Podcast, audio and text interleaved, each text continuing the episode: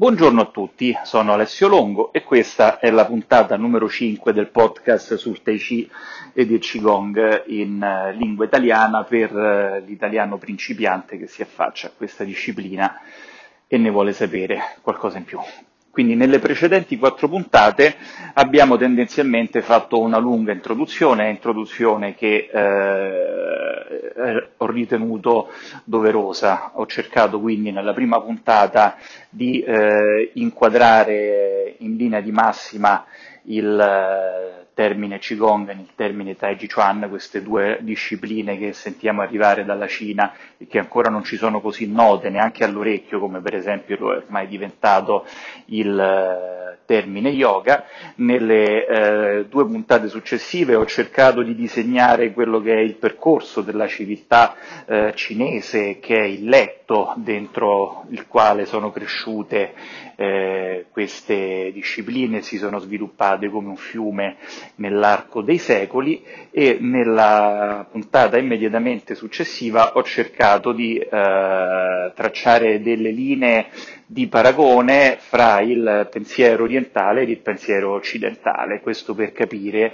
eh, come l'essere occidentale abbia un punto di vista che potrebbe essere considerato da una parte opposto a quello orientale, questo è il motivo per cui eh, come ho detto in precedenza, queste discipline non hanno potuto che formarsi in quell'ambiente culturale che effettivamente poi le ha create, cioè l'ambiente culturale della civiltà cinese, e dallo stesso tempo però ho cercato anche di alludere a come nulla del eh, pensiero occidentale di fatto sia contrastante con le basi del pensiero orientale. Quindi chiaramente eh, sono chiacchierate che vengono fatte senza avere dei testi sott'occhio, senza fare uno studio eh, e quindi eh, se volete allo stesso tempo possono anche essere fruite proprio anche da chi non ha una cultura approfondita da specialista né del pensiero orientale né del pensiero occidentale e, e, questo può essere anche un punto a favore della comprensibilità e della fruizione eh, di questi ragionamenti che non sono appunto prettamente specialistici e che fanno riferimento a quello che possono essere, se volete, un po' più i ricordi di scuola o il nostro eh, sapere comune e non appunto specialistico. Quindi, eh, come vi dicevo, nonostante il pensiero orientale possa sembrare mh, molto distante da quello occidentale, e per certi versi lo è, di fatto troviamo tutta una serie di elementi che eh, accomunano l'una visione all'altra e dallo stesso tempo eh, soprattutto se andiamo nel passato, vediamo che solo da un certo punto in poi, a causa di determinati avvenimenti storico-filosofici, i due pensieri hanno poi preso due strade così eh, separate. Il punto su cui voglio tornare in questa puntata è quello di cui già ho discusso in precedenza, che è il punto focale per comprendere anche quello di cui poi voglio eh, in parte anche cominciare a trattare oggi, no? che è il termine C, eh, traslitterato normalmente come qui, in giapponese ki, ki, che viene tradotto come eh, energia. Allora, eh, il punto a cui sono, ho cercato di arrivare nella mia chiacchierata precedente è questo, e cioè che alla base del sapere orientale vi è la consapevolezza empirica quindi non di carattere logico-speculativo, ma la consapevolezza empirica che la realtà che ci viene eh, descritta e che noi accettiamo attraverso la sperimentazione dei sensi, ad un certo punto risulta limitante, quello che se volete nel pensiero eh, orientale, ripreso poi anche da filosofi occidentali come Schopenhauer, veniva, eh, penso in particolare alla tradizione indiana, descritto come il velo di Maya, cioè i sensi ad un certo punto fungono come una sorta di eh, telo che eh, da una parte ti permette di accedere alla realtà, perché come dicevo l'elaborazione attraverso eh, i sensi e, e lo spazio-tempo è fondamentale per la mente per costruirsi un, eh, un, qualcosa che le permetta di rappresentarsi la realtà, però l'esperienza eh, del filosofo, del saggio eh, in Oriente è esattamente quella poi di andare oltre questo, eh, questo limite, quindi non è più la realtà come la vivevi da bambino o da adolescente, ma a un certo punto in poi comincia a cambiare, comincia a percepire degli elementi che non sono meno reali di quelli che consideri normalmente reali, come la sedia a un tavolo, ma che non sono raccontabili se non attraverso la pratica di eh, queste discipline. Adesso mh, mm, non voglio chiaramente, non ne ho neanche i mezzi, eh, rivedere eh, tutto il pensiero occidentale e come esso in un certo senso sia estremamente vicino a quello orientale, soprattutto come dicevo nell'epoca presocratica. Poi eh, chiaramente sono stato veloce nella descrizione, no? voi sapete che Socrate non è altro che eh, il rappresentante di un eh, movimento filosofico che noi descriviamo come sofisti, che è quello che poi eh, comincia a dare una eh, netta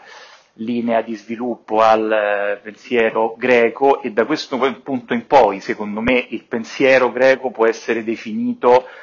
occidentale non più orientale, perché eh, prima di Socrate, prima dei sofisti, in realtà anche ancora con Platone il pensiero greco è ancora tendenzialmente orientale. Pensiamo ancora a Parmenide, no? quando eh, egli differenzia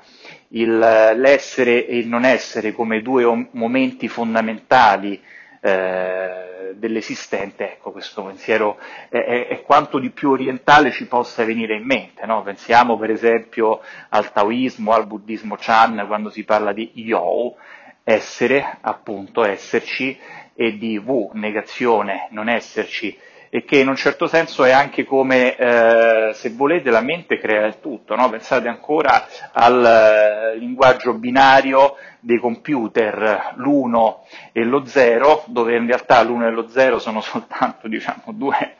eh, due simboli per rappresentare eh, la presenza o l'assenza del segnale elettrico, no? che è alla base di tutto quello che noi vediamo, dei video, della musica. No? Voi state ascoltando in questo momento la mia voce eh, trasferita attraverso una serie di segnali di presenza-assenza 0-1 e eh, trasformati in un'esperienza. Quindi eh,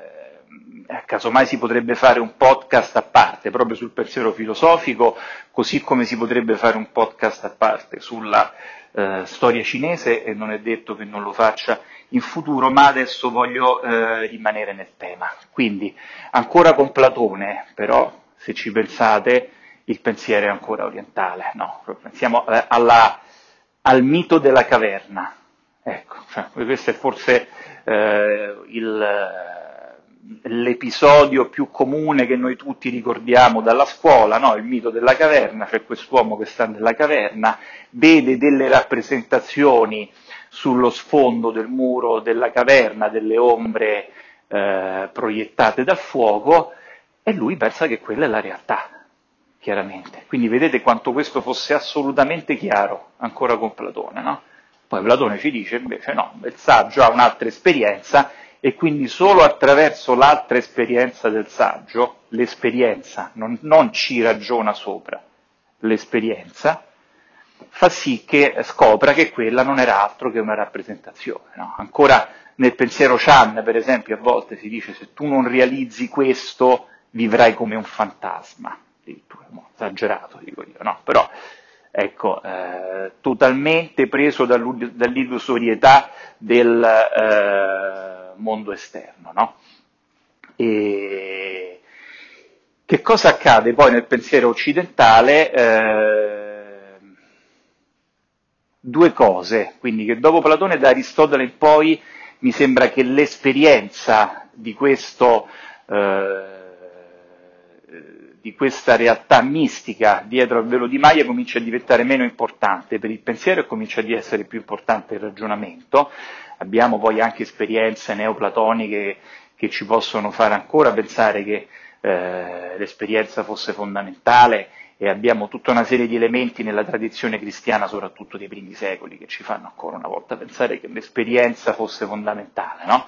Cioè, quindi quando noi parliamo di spirito, parliamo come un qualcosa di realmente esistente, no? poi no, non so quando, anche anima, no? come un qualcosa, come dicevo, di realmente esistente. Eh, la grazia del Signore che scende, no? eh, sono tutti elementi, la fede, questa azione di slancio verso il, eh, verso ciò che sta dietro, ancora una volta, la creazione stessa, ecco tutto questo mi sembra che da un certo punto in poi si perda eh, completamente. Prevale la parola scritta, prevale la trasmissione attraverso il libro, la parola, il dialogo, non si deve andare oltre il libro e quindi si diventa da un certo punto in poi totalmente legati a quello che si può descrivere attraverso le parole. L'esperienza si perde del tutto e si rafforza invece fortemente il eh, pensiero logico che poi diventa pensiero logico scientifico e eh, crea il eh, mondo moderno e eh, se volete anche mette le basi per l'ormai totale scissione fra l'uomo e la natura, infatti viviamo in un'epoca in cui tranquillamente andiamo distruggendo noi stessi eh, o in parte ne mettiamo le basi potenzialmente come parte integrante della eh, natura, ma questo come dicevo è un altro discorso. E,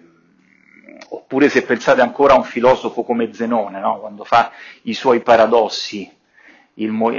paradossi quasi einsteiniani, no? il, il, movimento non esiste, eh, perché se Achille vuole inseguire la tartaruga, poiché prima dovrà arrivare al luogo dove si trova adesso la tartaruga, ma la tartaruga farà sempre un piccolo passetto avanti, di fatto dal punto di vista logico il movimento non è... Eh, non, è, eh, non, non, non, può esistere effettivamente e a noi questa cosa sembra un po' un trucco sofistico, no? Cioè, Zenone eh, scherza sui limiti della logica, ma io lo vedo e quindi il movimento esiste. Mentre Zenone vive ancora in un'epoca dove il sapere veniva trasmesso eh, da maestro ad allievo attraverso l'esperienza e noi, vi ripeto, non sappiamo quali fossero le pratiche che facevano eh, eh, gli antichi greci, i misteri, ma sicuramente esistevano. Sappiamo per esempio, come ho già detto, che Platone, quello che descrive nei suoi dialoghi è il suo insegnamento eh, esoterico, mentre lui aveva un insegnamento esoterico che trasmetteva ai propri discepoli. Quindi, e non sappiamo assolutamente eh, in che cosa consistesse tutto ciò, no? pure quando Pitagora va eh, dai sacerdoti egiziani per apprendere. Cosa apprende effettivamente? No? Quali erano le pratiche che venivano eh, portate avanti nei templi egiziani? Non sappiamo nulla di tutto ciò, no? anche perché poi eh, questo è un mondo che ci viene trasmesso solo attraverso ciò che i secoli successivi hanno ritenuto di dover essere interessante. E quindi, poiché i secoli successivi trasmettono solo la parola, solo la scrittura e solo quello che dal loro punto di vista è interessante, tutta una serie di elementi si sono completamente persi, ma noi non possiamo, conoscendo soprattutto il pensiero orientale, non vedere in quelle parole del pensiero eh,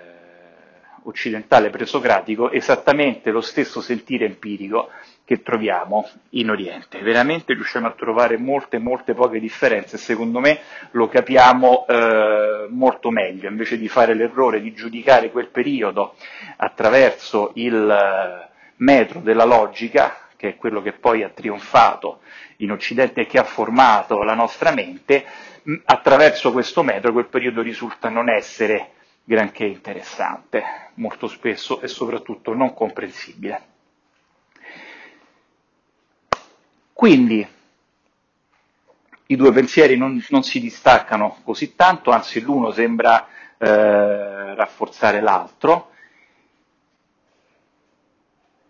La scienza stessa ormai sembra aver compreso che ci sono troppe cose che non eh, vediamo e che non ci spieghiamo e quindi noi possiamo essere aperti a questo punto e chiedo scusa se l'introduzione è stata troppo ampia, ma eh, ritenevo fosse doverosa per capire ciò di cui stiamo parlando, possiamo comprendere perché i cinesi a un certo punto cominciano a parlare di C, l'energia. Quindi che cosa eh, vuol dire C? No? Abbiamo questo ideogramma con il riso e sopra il riso abbiamo il segno di vapore, quindi che cosa succede? È, è un ideogramma che fa riferimento ad un nutrimento, sicuramente eh, c'è qualcuno che dice che questo eh, vapore ricorda l'aria, quella sorta di eh, piccola nebbia che si forma sopra le risaie al mattino, quindi un qualcosa di eh, visibile. Eh, purtroppo, come vi dicevo, eh, eh, sia per l'Oriente che per l'Occidente, noi del passato sappiamo pochissimo e per le epoche dove queste pratiche questi pensieri sono nati non sappiamo praticamente nulla. Quindi io non starò qui a dirvi con sicumera che il termine C vuol dire questo piuttosto che quest'altro e che i radicali eh, ci, eh, ci, indicano la reale essenza di questo termine. Mm, il termine C assume eh, significati differenti nella storia cinese a seconda dei eh, contesti in cui viene utilizzato e questo è un altro elemento di cui dobbiamo tenere conto quando parliamo del pensiero occidentale. Cioè, noi siamo abituati in Occidente, ad esempio, che vi sono delle scuole, scusate, delle scuole ben definite, ci sono delle gerarchie ecclesiastiche, per esempio, di pensiero, delle gerarchie accademiche, che interagiscono fra di loro, che hanno appunto una gerarchia che a un certo punto eh, si mettono d'accordo, creando una linea netta fra chi è d'accordo con la teoria che dice e chi non lo è, fra una verità e l'altra. Quindi lo Spirito Santo, immagino ci saranno tutta una serie di eh, scritture della Chiesa cristiana che ci spiega cos'è e se qualcuno non era d'accordo e diventava eretico lo faceva perché diceva no, io non sono d'accordo e credo invece che sia questo. Eh, nonché per scritture accademiche che ci possono invece aprire altre strade ancora. E quindi è tutto, è tutto chiaro, è tutto netto, il nostro è un sapere. Poi da un certo punto in poi enciclopedico scritto in neretto da una parte il termine e poi tutte le spiegazioni di quello che vuol diventare questo termine. In Oriente questa cosa non c'è. Quindi non ci sono grandi gerarchie ecclesiastiche, non c'è uno che dice questo termine C ha questo tipo di significato, ognuno a seconda dell'epoca storica e dell'epoca geografica in cui si trova lo utilizza un po' come vuole, però possiamo trarre eh, delle conclusioni dal, dall'utilizzo di questo termine. Quindi per i cinesi il termine C può essere, se volete, ciò di cui tutto è creato. Il C può essere più o meno denso, diventare un qualcosa di eh, duro e rigido come un tavolo o una sedia, o può essere un qualcosa di più eh, etereo, fino a diventare un qualcosa che scompare addirittura dalla percezione dei sensi. Quindi vedete che c'è un continuum nella realtà fra ciò che io vedo e ciò che eh, io non vedo e il uh, limite fra questi due elementi è andato appunto solo ed esclusivamente dal mio limite di percezione o di uh, rappresentazione. Quindi la realtà è un filo unico, sono io che rappresentandomi solo parte di essa attraverso eh, innanzitutto la percezione dei sensi, che la suddivido e creo un qualcosa che, che vedo con un qualcosa che non vedo. Però i cinesi, come intera cultura, danno assolutamente credito al fatto che ci siano delle realtà circostanti non visibili che operano interagiscono in continuazione con la realtà invece più prettamente visibile ed empirica e lo fanno proprio eh, perché ne vedono eh, l'interazione nella realtà stessa. Quindi se volete possiamo eh, approcciare per avvicinarsi ancora di più e non rimanere troppo distanti sempre dall'argomento il, eh, il termine C all'interno delle discipline di cui stiamo parlando attraverso la teoria dei meridiani che è alla base della pratica dell'agopuntura. Quindi, secondo la tradizione cinese, all'interno del corpo scorrono dei eh, meridiani energetici. I principali di essi fanno riferimento in particolare agli organi vitali, quindi eh, il cuore, i polmoni, le reni, il fegato, lo stomaco, la milza. E questo, se volete, secondo me, è già un approccio totalmente rivoluzionario rispetto all'approccio meccanicistico che eh, noi in Occidente abbiamo sempre avuto da un certo punto in poi. Eh, I greci avevano la teoria degli umori, quindi erano più vicini eh, per quanto riguarda la medicina a, a, questo pensiero. Noi poi in Occidente da un certo punto in poi tutto quello che non posso vedere, tagliare, collegare non ha eh, alcun tipo di eh, validità. Mentre per i cinesi è assolutamente ovvio che ci sono dei, eh, delle interrelazioni all'interno del corpo, dei meridiani, e quanto l'energia scorra eh, qualitativamente all'interno di questi meridiani detta la salute stessa della persona. Tra l'altro non esiste una divaricazione fra lo scorrere dell'energia all'interno dei meridiani del corpo e eh, l'emotività della persona, quindi il suo status eh, psicofisico, appunto. Questa è una, eh, è una linea di demarcazione che eh, per loro non esiste. Io credo che l'Occidente sia ormai sempre più pronto a eh, abbracciare questo. E devo dire, tra l'altro, che le ultime persone da cui ho mai eh, resistenza quando parlo in questi termini sono per esempio i medici, cioè una persona che fa un medico, che quindi ha l'esperienza del corpo, del toccare, eh, che, ne, che, ne, ha viste tante, tra virgolette, no, non ha alcun tipo di difficoltà nella mia esperienza a ritenere che questo approccio possa avere una sua validità. Però notate che se ci pensate dal punto di vista occidentale, incontriamo tre tipi di problemi che dobbiamo tenere ben presente. Il primo, noi parliamo del C e abbiamo cominciato a parlare quindi dell'energia e ci siamo già appassionati a questa energia e vogliamo capire come funziona, come si muove. Questa energia non la vediamo, non la sentiamo eh, e ci affidiamo totalmente alla tradizione. Cioè i cinesi dicevano che c'è un'energia e noi in un certo senso ci fidiamo. I meridiani, Capite che io vado ad aprire il corpo, trovo i meridiani, non è che li trovo granché, no? Così come io posso trovare una vena per eh, fare una puntura. E questo ci porta al terzo problema, cioè noi siamo abituati che le nostre affermazioni devono avere una base su quello che eh, nella realtà per essere valide, altrimenti potrebbero essere illusorie, quindi potrebbero non essere eh, efficaci. Adesso qual è il problema? Che nel pensiero orientale questi problemi non si pongono tendenzialmente. Cioè il medico eh, che probabilmente era anche un praticante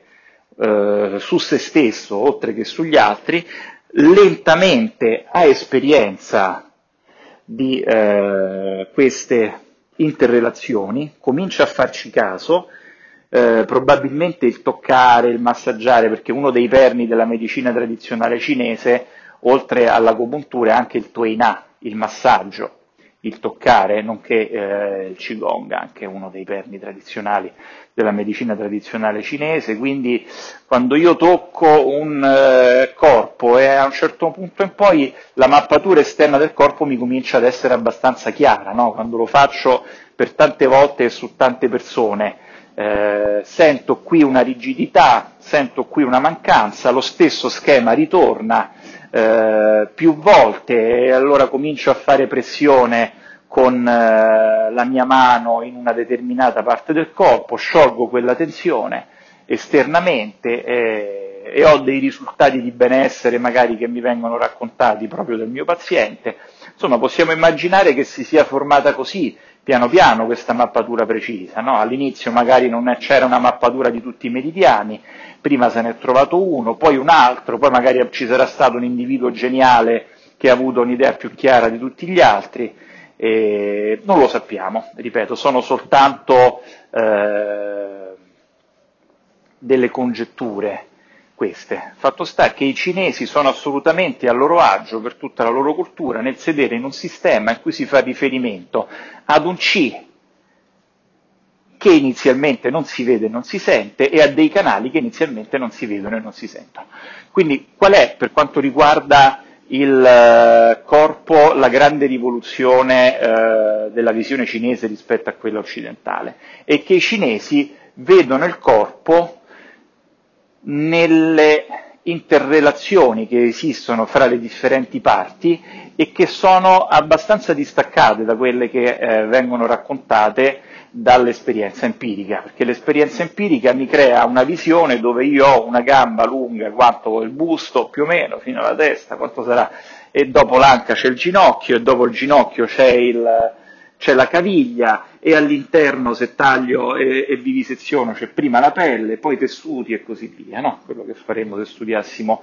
anatomia che come sapete è la base della eh, medicina eh, tradizionale. Ai cinesi questo non interessa, si dice che i cinesi non abbiano mai sviluppato questo perché vi erano delle leggi che impedivano di vivisezionare i cadaveri, non ci credo assolutamente, cioè, nel senso che per tutto quanto la storia dell'impero cinese, l'esperienza di avere a propria disposizione un cadavere, se qualcuno vi, ci voleva curiosare, eh, la si poteva tranquillamente fare, tra l'altro non mi risulta che nella storia occidentale il vivisezionare cadaveri sia mai stata un'operazione eh, particolarmente permessa dalle eh,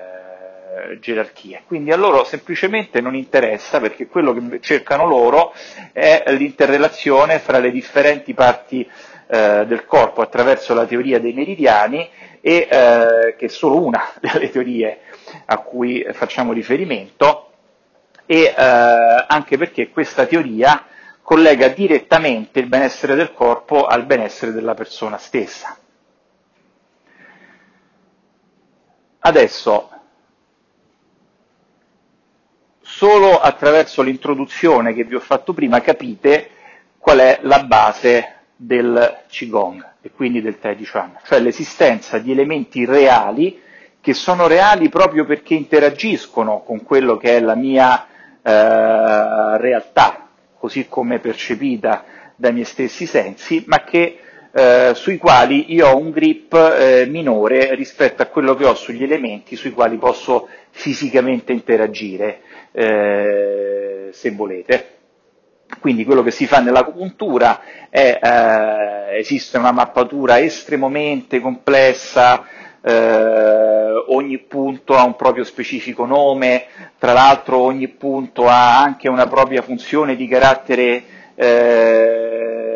psicoemotivo, no? quindi pensiamo, non so, al eh, meridiano del polmone, in cui ogni punto è collegato ad una specifica esperienza del per esempio della, dell'elaborazione del lutto, perché il polmone è collegato alla, all'improvvisa mancanza d'affetto, quindi un lutto andrà sicuramente a diminuire il, la funzionalità dell'elemento del meridiano del polmone, così come una mancanza d'affetto nell'infanzia andrà con ogni probabilità a diminuire eh, la, la funzionalità dell'elemento polmone. Questo per farvi solo un esempio di come eh, gli elementi all'interno del corpo energeticamente siano collegati poi con eh, il proprio vissuto, che è proprio nettamente eh, psicologico, se volete. Adesso quello che interessa a noi come approccio al Qigong è di capire che l'energia all'interno del corpo, poiché il termine Qi, come vi ho detto, non eh, viene sempre visto in maniera così eh, specifica in tutti i suoi contesti, può avere anche un altro senso. Cioè tendenzialmente ogni qualvolta il cinese si interfaccia con elementi che siano al di là dell'esperienza empirica, innanzitutto utilizza il termine C, poi a volte può utilizzare anche altre eh, terminologie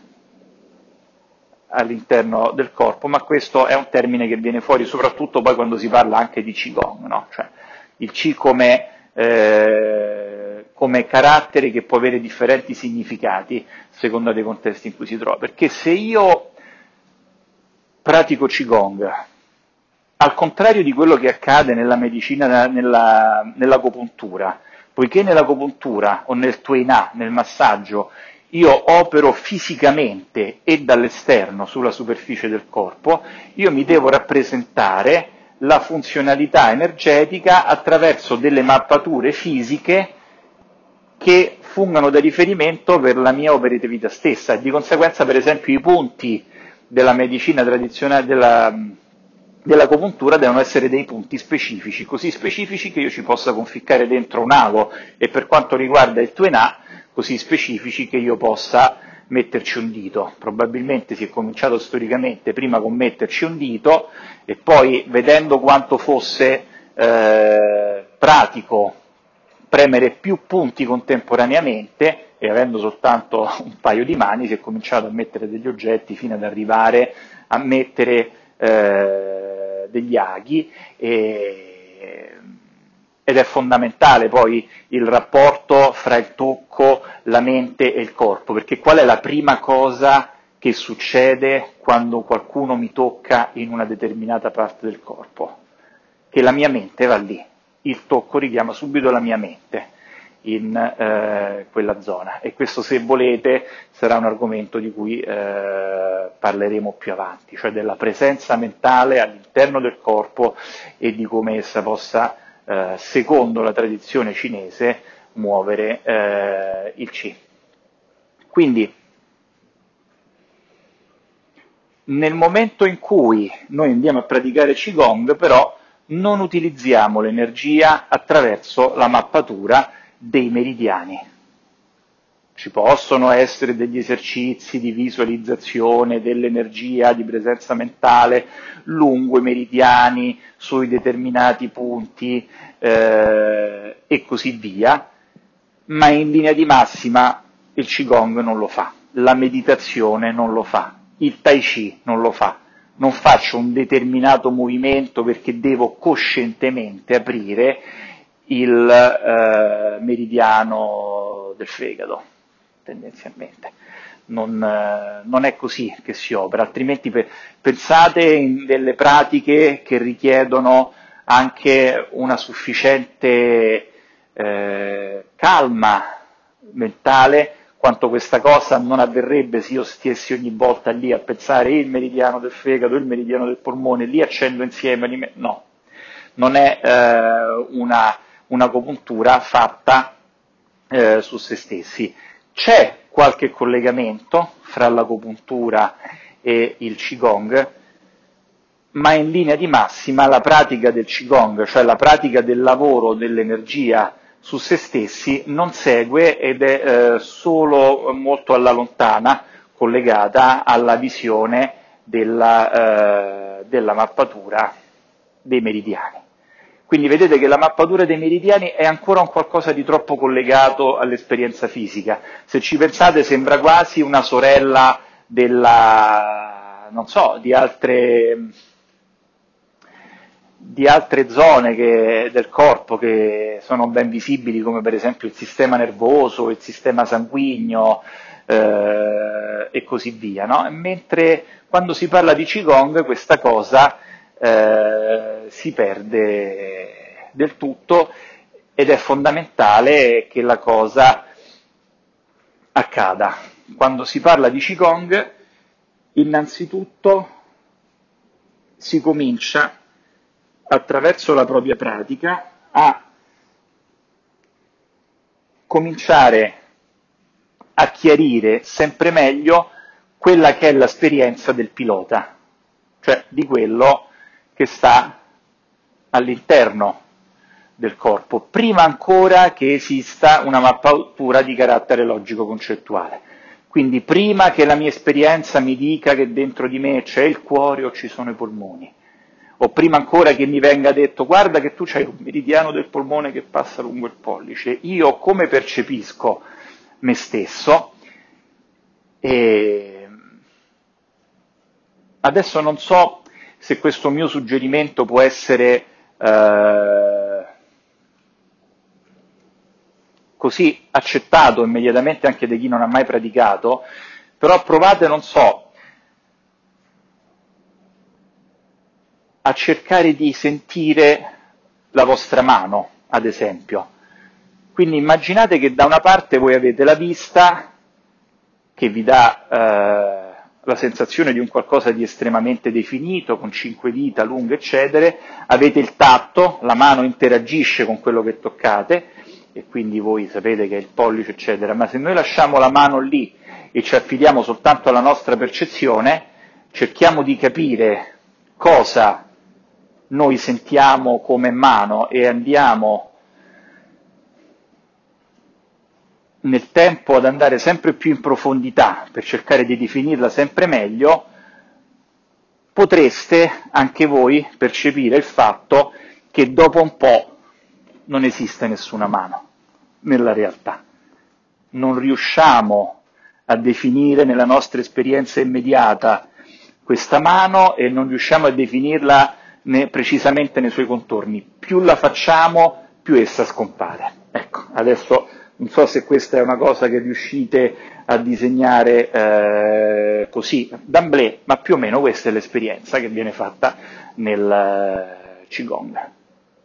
Quindi da una parte c'è la mano, dall'altra parte non c'è la mano e quando c'è la mano c'è sicuramente la mente che si rapporta a un qualcosa di diverso da sé, sebbene ancora facente parte di quello che invece noi eh, riteniamo come un qualcosa di proprio, che è la mano stessa, che è allo stesso tempo collegata ma separata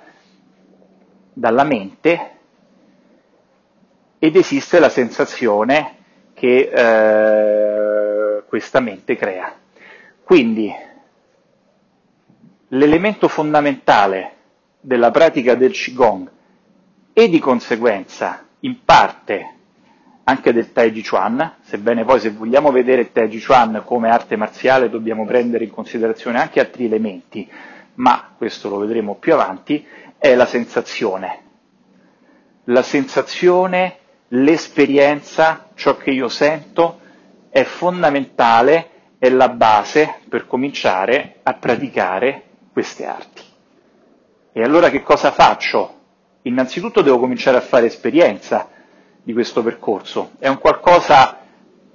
rispetto al quale inizialmente sono completamente cieco e poi piano piano, attraverso la pratica, comincia ad essere sempre più chiaro. Quindi all'inizio, eh, perché anche ho sentito il bisogno di fare un'introduzione, se volete, così lunga, per portarvi poi a un qualcosa che è già sufficientemente accettato nella eh, tradizione occidentale come quella dell'agopuntura e per poi portarvi al Qigong, perché purtroppo c'è un po' il pericolo, quando si parla di queste arti, di essere preso un po' per matto. e me ne rendo conto. E questa cosa crea due ordini di problemi. Primo, cosa molto comune purtroppo nel mondo del, del Qigong, del Tai Chi e delle arti olistiche in generale, e, ma ne parleremo anche di questo più avanti. Cioè, poiché io ho effettuato un procedimento attraverso il quale mi sono sdoganato dalla realtà empirica, abbastanza, me ne sono sdoganato, da un certo punto in poi comincio a dire un po' quello che voglio, no? Quindi sento l'energia, non sento l'energia, e... comincia a diventare un po' una porta attraverso il quale qualunque contaballe può eh, entrare.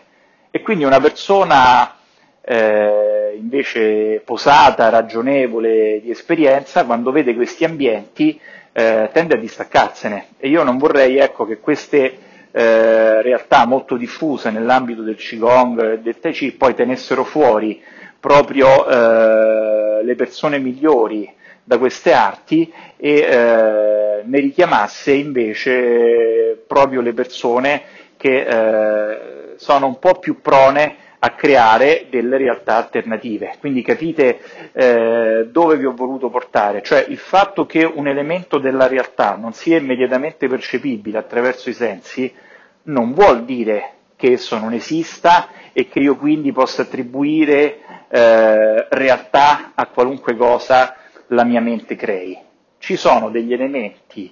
della realtà che non sono percepibili immediatamente attraverso i sensi, ma che tramite delle discipline specifiche, tradizionali, complesse, cominciano a diventare sempre più reali, cominciano ad essere indicati con dei termini nei circoli in cui queste discipline vengono praticate e più il praticante ne diviene consapevole, più esse possono diventare degli strumenti di azione su se stessi che poi riportano anche un cambiamento nella realtà empirica. Nel caso della medicina tradizionale cinese si deve procurare un netto benessere eh, della persona. Quindi se io faccio delle pratiche e sono sempre più depresso, sono sempre più eh, malandato eh, e così via, chiaramente non sto operando nella realtà in maniera positiva. Cioè, dopo cinque anni di pratica di Qigong io devo essere una persona che eh, ha di gran lunga migliorato il proprio status eh, psicofisico, quindi il cerchio si deve chiudere, anche in questo che è però il primo passaggio, quello ancora di carattere fisico e salutistico, poi ci sono altri passaggi che è più difficile eh, comprovare attraverso la realtà prettamente empirica. Quindi nel Qigong ci si affida alla sensazione ed è per questo che molto spesso ci sono o delle pratiche di carattere statico, per esempio la posizione formale seduta nella meditazione, oppure il cosiddetto Jian Zhuang o Din Shi, lo stare fermi in piedi, oppure ci sono dei movimenti ripetitivi e eh, lenti, alzo le mani, abbasso le mani, oppure ci sono dei movimenti ripetitivi più complessi come per esempio anche la forma del Tai Chi, ma sempre effettuati in maniera tale da poter nutrire la qualità della mia sensazione. Quindi questo è il primo passaggio per il Qigong. Il praticante del Qigong a questo punto comincia a sviluppare tradizionalmente una mappatura interna che è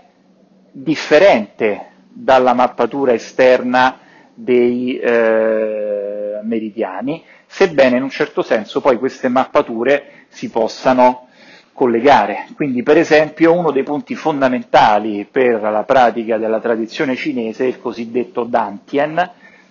Ogni scuola poi è abbastanza eh, in contraddizione con le altre rispetto a dove si trovi questo Dantien e a come viene utilizzato il termine stesso, però in linea di massima questo è un, term- è un punto che si trova all'interno del corpo, sotto l'ombelico e all'interno del ventre verso la colonna vertebrale. Quindi capite che su questo punto io non posso operare tanto con un ago o con un dito, certamente non vado ad aprire con un bisturi per vedere che cosa ci trovo dentro, ma un punto all'interno del corpo come luogo di operatività fa sì che io cominci ad abitare con la mia consapevolezza il corpo e cominci quindi a modulare la presenza energetica e mentale all'interno del corpo stesso. E da qui quindi la presenza di punti che sono all'interno del corpo stesso invece che all'esterno o comunque eh, che siano appunto dei punti di eh, presenza mentale e allo stesso tempo di eh, azione fisica. Non vi sfuggirà, se conoscete come funziona il eh, corpo umano, che questo punto che vi ho appena descritto, cioè il Dantien, come locazione indicativamente eh, coincide con il centro di massa nel corpo umano. Quindi le, nell'evoluzione per stare in piedi l'essere umano ha spostato il proprio centro di massa dalla zona alta alla, più o meno vicina al diaframma, come eh, nelle scimmie che pendono in avanti, lo ha spostato all'interno eh, delle anche per potersi poi issare da esso. Ancora una volta il tempo che ci eravamo dati a disposizione è finito, eh, siamo entrati più direttamente nell'oggetto eh, del podcast, ma a questo punto vi saluto e vi do appuntamento ad una prossima puntata.